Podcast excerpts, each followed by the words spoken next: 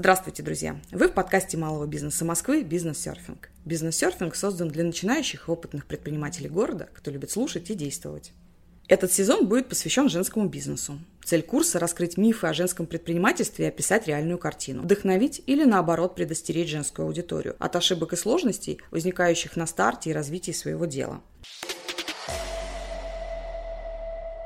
Добрый день. В качестве интервьюера с вами я, эксперт МБМ Юлия Курашек. Наш сегодняшний гость Ирина Воронова, сертифицированный бизнес-трекер, предприниматель, производитель аксессуаров для мам и малышей, эксклюзивный дистрибьютор европейских брендов детских товаров на российском рынке. Ирина, добрый день. Рада приветствовать вас на волнах подкаста «Бизнес-серфинг». Юлия, здравствуйте. Для меня большая честь и удовольствие быть здесь. Большое спасибо за приглашение, и я с радостью поделюсь своими знаниями, своими мыслями со слушателями. Это очень приятно. Ирина, а что вас связывает с МБМ? Я работаю с МБМ уже более чем полгода, являюсь организатором и участником образовательных проектов. Это офлайн мероприятия, это онлайн лекции. Также являюсь трекером в проекте «Бизнес-песочница». Это меня вдохновляет и приносит большую радость и удовольствие быть полезным начинающим и действующим предпринимателем.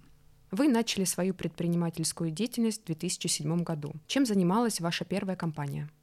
Мой бизнес вырос из моего родительского опыта. Еще до появления первого малыша мы с мужем задумывались о собственном бизнесе. Хотелось создать что-то полезное и быть мобильным в пространстве и во времени. Когда у нас родился ребенок, то открытие детского интернет-магазина было решением, которое лежало для нас на поверхности. Мы сами тогда были молодыми родителями и тратили много времени на поиск тех товаров для своего ребенка, которые нам хотелось бы, потому что мы предъявляли высокие требования к качеству продукции, к внешнему виду и к безопасности возможности. Мы хотели создать такой магазин, где другие родители в одном месте могли бы купить все самое лучшее и все самое нужное для своего ребенка. В этом мы тогда видели свою миссию. Вы работали до этого в найме или сразу решили открыть бизнес? Да, я работала в найме, у меня высшее экономическое образование в области менеджмента. Я начала свою практическую карьеру, еще будучи студенткой четвертого курса. Начинала свою работу на кирпичном заводе. Это была компания с участием иностранного капитала, и тот опыт, который я получила там, он был обширный. Собственно, производство самый, наверное, интересный и полный цикл и бизнес-процесса, которые существуют в природе. Потом были несколько консалтинговых компаний, и консалтинг для меня случился таким таким расширением, когда ты за короткое время изучаешь и погружаешься, познаешь очень много бизнесов, очень много процессов. Это были разные компании от зернохранилищ до нефтедобычи, нефтепереработки. То есть действительно такой очень мощный опыт. И последняя компания, в которой я работала в найме, это была тоже крупная компания, и я занималась разработкой системы бюджетирования и контроля в 22 филиалах, оценивала инвестиционные проекты и помогала в выходе компании на международную биржу. То есть такой у меня экономический финансовый бэкграунд и опыт был достаточно весомый. Ну да, это такой серьезный бэкграунд за плечами. Вы являетесь владелицей компании «Мамыдея», которая работает на рынке товаров для детей с 2009 года. Как вам удается успешно руководить компанией и оставаться на рынке уже более 14 лет? Хороший вопрос. На самом деле на него и простой, и сложный ответ. Нужно просто много работать и работать из сердца и из души. Когда ты понимаешь, что это то дело, которым тебе нравится и хочется заниматься, ты заражаешь и заряжаешь этим и команду, и передаешь эту энергетику и своим покупателям, потому что ты искренен в своем стремлении помочь решить какую-то задачу покупателей. А вы расскажете еще немножко поподробнее, вот «Мам Идея», ваша компания, вот именно что она производит для какой категории детей, какой это возраст?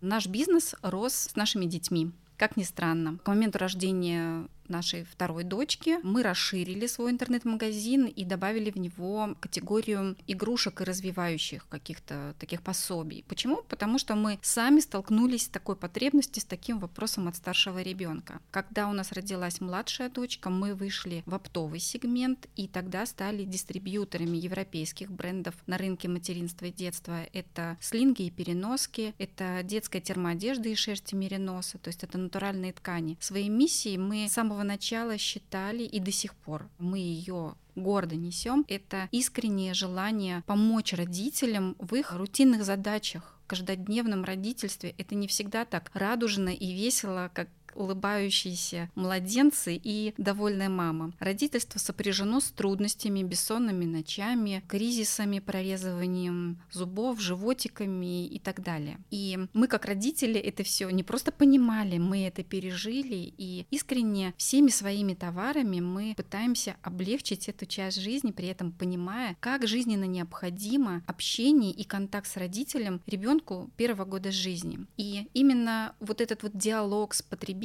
с покупателями, мы много работали на выставках, подтолкнули на свое время к производству прорезывателей для малышей. Это не просто прорезыватель, который облегчает боль, это помогает малышу и развиваться. Там разные формы, разные цвета. То есть, будучи на ручках у мамы, ожидая очереди в поликлинике, ребенок может придумать себе игру, либо мама может его увлечь. Следующим нашим производственным направлением стало производство изделий из натуральной шерсти высокого качества, такой, чтобы можно было использовать первым слоем для малыша. Поэтому для нас не только важна вот забота и вот этот посыл, но и крайне важна безопасность всей продукции, которую мы предлагаем. Ваш бизнес тесно связан с работой в детском сегменте. Соответственно, ваша целевая аудитория — это дети и их родители. Трудно ли работать в такой сфере и удовлетворить пожелания родителей? Непросто. Все родители разные, и, знаете, мы прошли через такой опыт как будто бы преодоления, я бы даже сказала, потому что, будучи дистрибьюторами торговых марок, мы, по идее, взяли те маркетинговые инструменты, которые предлагал потребитель, и пытались применить их на российском рынке, но столкнулись с тем, что те инструменты совершенно не работают у нас. У нас есть специфика, предприниматели вынуждены это учитывать, и мы набили достаточное количество шишек, чтобы и определить своего целевого потребителя, сегментировать его, выделить его активности, потребности и те задачи, которые мы хотим и можем решить своей продукцией. Но постоянное общение, да, глубинные интервью и обратная связь от покупателей, я бы сказала, это самое ценное, что есть в маркетинговом исследовании именно рынка потребителей. Не конкурентов, а рынка потребителей, чем может пользоваться любой предприниматель в любой сфере. А сильно отличаются потребители европейские и русские? Плане нашего сегмента, да. да, потому что, например, в Европе это норма носить ребенка на себе, потому что это удобно, это легко, и этот период жизни, когда малыш живет на родителях, как бы встроен в традиционную культуру уже очень многих народов европейских, не только отдельно какой-то страны. В нашей культуре на самом деле тоже исторически было так да, если мы вернемся немножко там 18-19 век, но потом индустриализация, рост промышленности, немножко эту тему нивелировали, появились у нас ясли и детские сады, куда мамы вынуждены были отдавать своих малышей, чтобы выйти на работу. Эта тема утрировалась, и сейчас на самом деле мы ее возродили большим слингосообществом российским, мы с ними сотрудничали, есть даже такая организация Слинга-лига, которая продвигает тему, я бы так сказала, да, естественного родительства, потому что здесь ничего ничего нового не придумано. Там мы возвращаемся к истокам, которые хороши. Просто мы их вот исторически на какой-то период времени забыли. Или, например, мы столкнулись с тем, что вот детская термоодежда в Европе гораздо более популярна, чем у нас, потому что там гораздо дороже отопление. И люди дома теплее одеваются. То же самое относится и к детским садам, и к школам. А у нас практика и традиции совершенно обратные. У нас везде очень жарко. Это в какой-то период времени для определенного возраста детей у нас не актуально. И мы столкнулись с тем, что какие-то позиции ну, у нас застряли, да, были не востребованы. И немножко поменяли маркетинговую стратегию и ассортиментную матрицу из-за этого. Как вы думаете, детский сегмент в целом можно назвать перспективным направлением для открытия своего дела? Конечно, детский сегмент можно считать перспективным направлением открытия бизнеса, как и любой другой. Если ваша идея исходит из ваших ценностей, из вашего желания, из вашей миссии, имеет под собой структурную, глубокую концепцию, то любая идея имеет право на существование, будь то детский бизнес или нет. Конечно, каждый бизнес имеет свою специфику, но если вы в него идете, вы, скорее всего, знакомитесь и понимаете, о чем эта специфика. Что важно знать и к чему нужно быть готовым при открытии бизнеса в детском сегменте? Какова его специфика?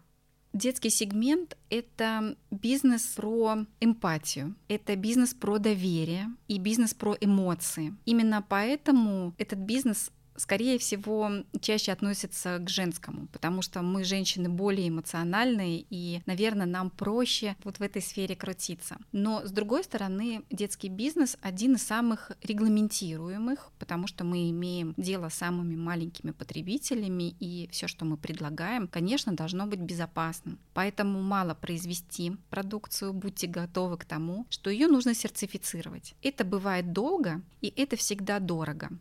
Как вы считаете, детский сегмент — это исключительно женская сфера или вам встречались мужчины, владеющие такими компаниями? Знаете, по моему опыту, детский бизнес это скорее семейная история. И я встречала компании, где, например, женщина занимается разработкой продуктовой матрицы, маркетингом, развитием бренда, а ее супруг занимается финансовыми договорами с поставщиками, выходом в какие-то крупные сети, например, детских магазинов. Бывало наоборот. То есть это скорее семейная история. Ну и есть мужчины, которые в этом бизнесе преуспели, да, это крупные компании, такое тоже возможно. А что насчет бизнеса в целом? Есть ли исключительно мужские сферы бизнеса или женщинам открыта любая дверь? Юлия, вы знаете, после того, как я познакомилась с девушкой, которая производит промышленные строительные краны, я на этот вопрос отвечу утвердительно «да». Женщинам действительно открыты все двери. Как вы думаете, чем нужно руководствоваться при выборе сферы открытия бизнеса? Личными интересами или потенциальной перспективностью? Любая стратегия имеет место быть, но мне близка большая стратегия, когда мы выбираем нишу или направление бизнеса, исходя из своих ценностей, исходя из своих интересов, или даже если эта область пока не является сферой вашего профессионализма, но интереса, да, вот это первично, значит у вас есть желание и будет оно сохраняться, двигаться вперед и преодолевать все сложности, потому что бизнес это задачки с повышенной сложностью, это так и есть. И вот это вот желание и мечта будет вам помогать двигаться вперед, особенно в тех ситуациях, когда кажется, что все пошло не туда, все пошло не по плану, и, боже мой, что же делать? Вы просто в таких ситуациях прете как танк, потому что это ваше. И преодолеваете вот эти преграды, выходя на новый уровень.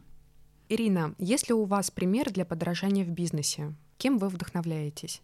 Вы знаете, такой вопрос очень интересный. Я даже задумалась над ним, и пришла к выводу, что таких личностей у меня нет. Я наблюдаю за многими успешными людьми, не только в бизнесе, ну, например, в спорте. И я беру те инструменты у каждого из них, которые ложатся на мои ценности. Потому что я понимаю, что путь успеха, путь героя, он у каждого свой. И если ты просто возьмешь чью-то историю и переложишь на себя, может оказаться так, что ты придешь не к своей цели и испытаешь разочарование. Поэтому я ориентируюсь ориентируюсь больше на качества, которыми обладают эти люди. Это дисциплина, честность, проактивность. Этими качествами все успешные люди точно обладают. В конце каждого подкаста у нас есть блиц-опрос. Три коротких вопроса, три коротких ответа. Блиц-опрос. Если бы у вас была возможность пойти на ланч с успешным бизнесменом из любой эпохи, кто бы это был и почему? Я бы с удовольствием встретилась с Эсте Лаудер. Потому что, во-первых, это бизнес, который организовала женщина. Меня очень вдохновляет история от крема в кастрюльке на кухне до международной корпорации, в которой сегодня входит более 20 брендов. При этом бизнес остается семейным, уютным и теплым. И для меня это про неистовую веру в свою идею, как раз вот про те сложности и преодоления, когда ты прешь как танк, потому что ты уверен, что твоя идея крутая. Это про маркетинговые инструменты, которые были революционными на рынке в свое время и до сих пор показывают свою эффективность. Это про заботу о клиенте, и это про любовь к людям. Это те ценности, которые я транслирую, которые мне очень близки. Ну, она правда потрясающая. Я бы тоже вместе бы с вами пошла бы с ней на ланч. Три неотъемлемых черты успешного предпринимателя. Честность, проактивность и дисциплина. Что в бизнесе недопустимо, а что обязательно? В бизнесе очень важно иметь цели и иметь план для их достижения, потому что любой проект, любой бизнес без плана — это все равно, что дрейфующий корабль без штурвала. И, к сожалению, это неминуемое разорение. В бизнесе очень важно соблюдать договоренности. Неважно, закреплены они договором, либо устные договоренности. И я прошу, наверное, всех слушателей, не имейте дела с теми людьми, которые хоть раз нарушили, серьезно нарушили договоренности в деле.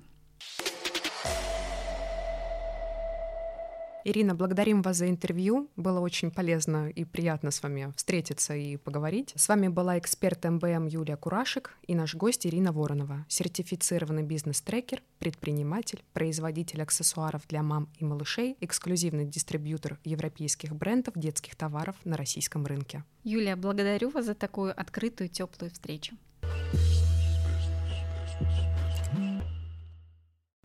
Спасибо, что были с МБМ. Переходите к следующим выпускам. И до новых встреч на волнах подкаста «Бизнес-серфинг».